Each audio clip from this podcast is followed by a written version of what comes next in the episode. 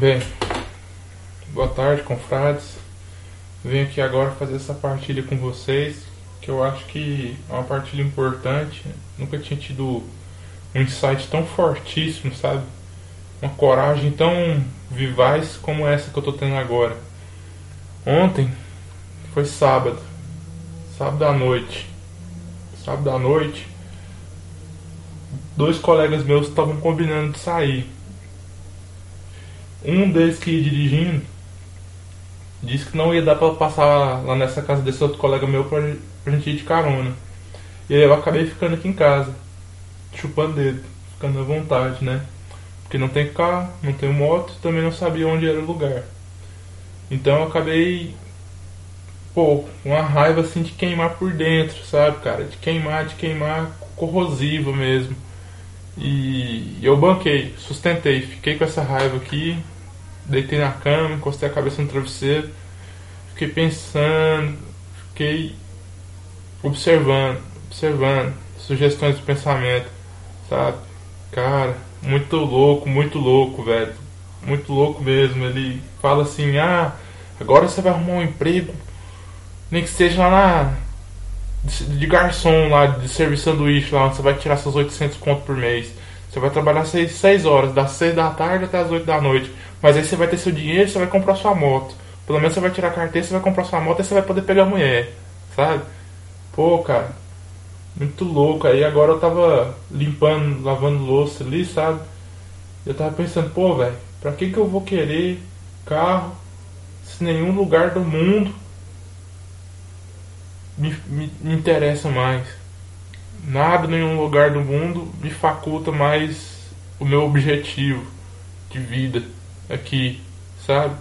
Pra que que eu vou querer uma moto, gastar, gastar mais dinheiro e depois ter que me trabalhar para sustentar esses problemas, trabalhar para manter essas coisas, tá? Por necessidades de serviço, de trabalho, de alguma coisa assim, algum dia vai servir.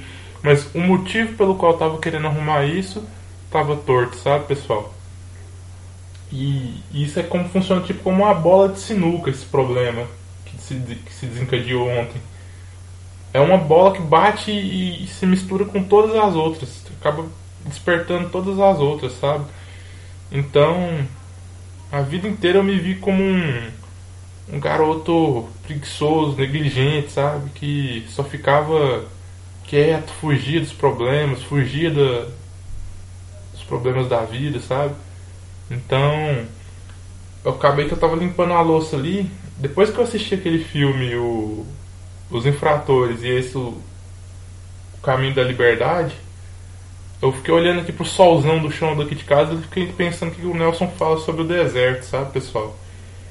O deserto, o deserto ele é muito árido, quente, não tem nada para você se refugiar, não tem água para você beber é, e com isso eu tô querendo dizer o seguinte, a partir do momento que você tá na vida e você se toca que não há ninguém, ninguém mesmo que vai poder te ajudar, ninguém mesmo que vai poder te encorajar a olhar para esses problemas da vida com seriedade, com propriedade mesmo. E não tem ninguém para você poder pedir arrego. Não tem ninguém, ninguém. É, é solitário, é um processo realmente solitário.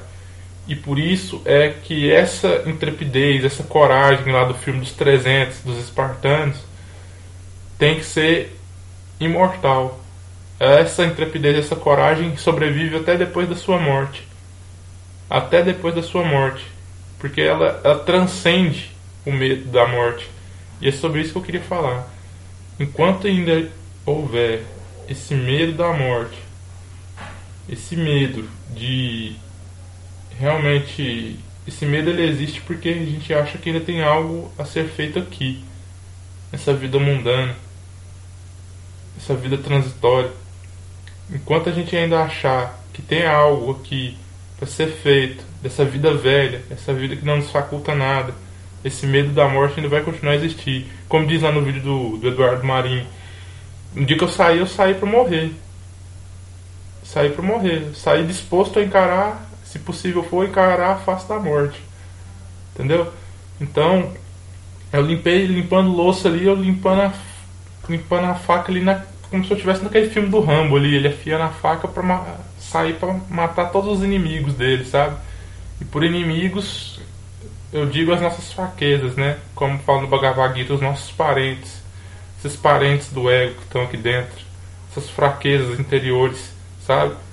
A intrepidez aqui tá, tô com chama no olho, sabe, bicho?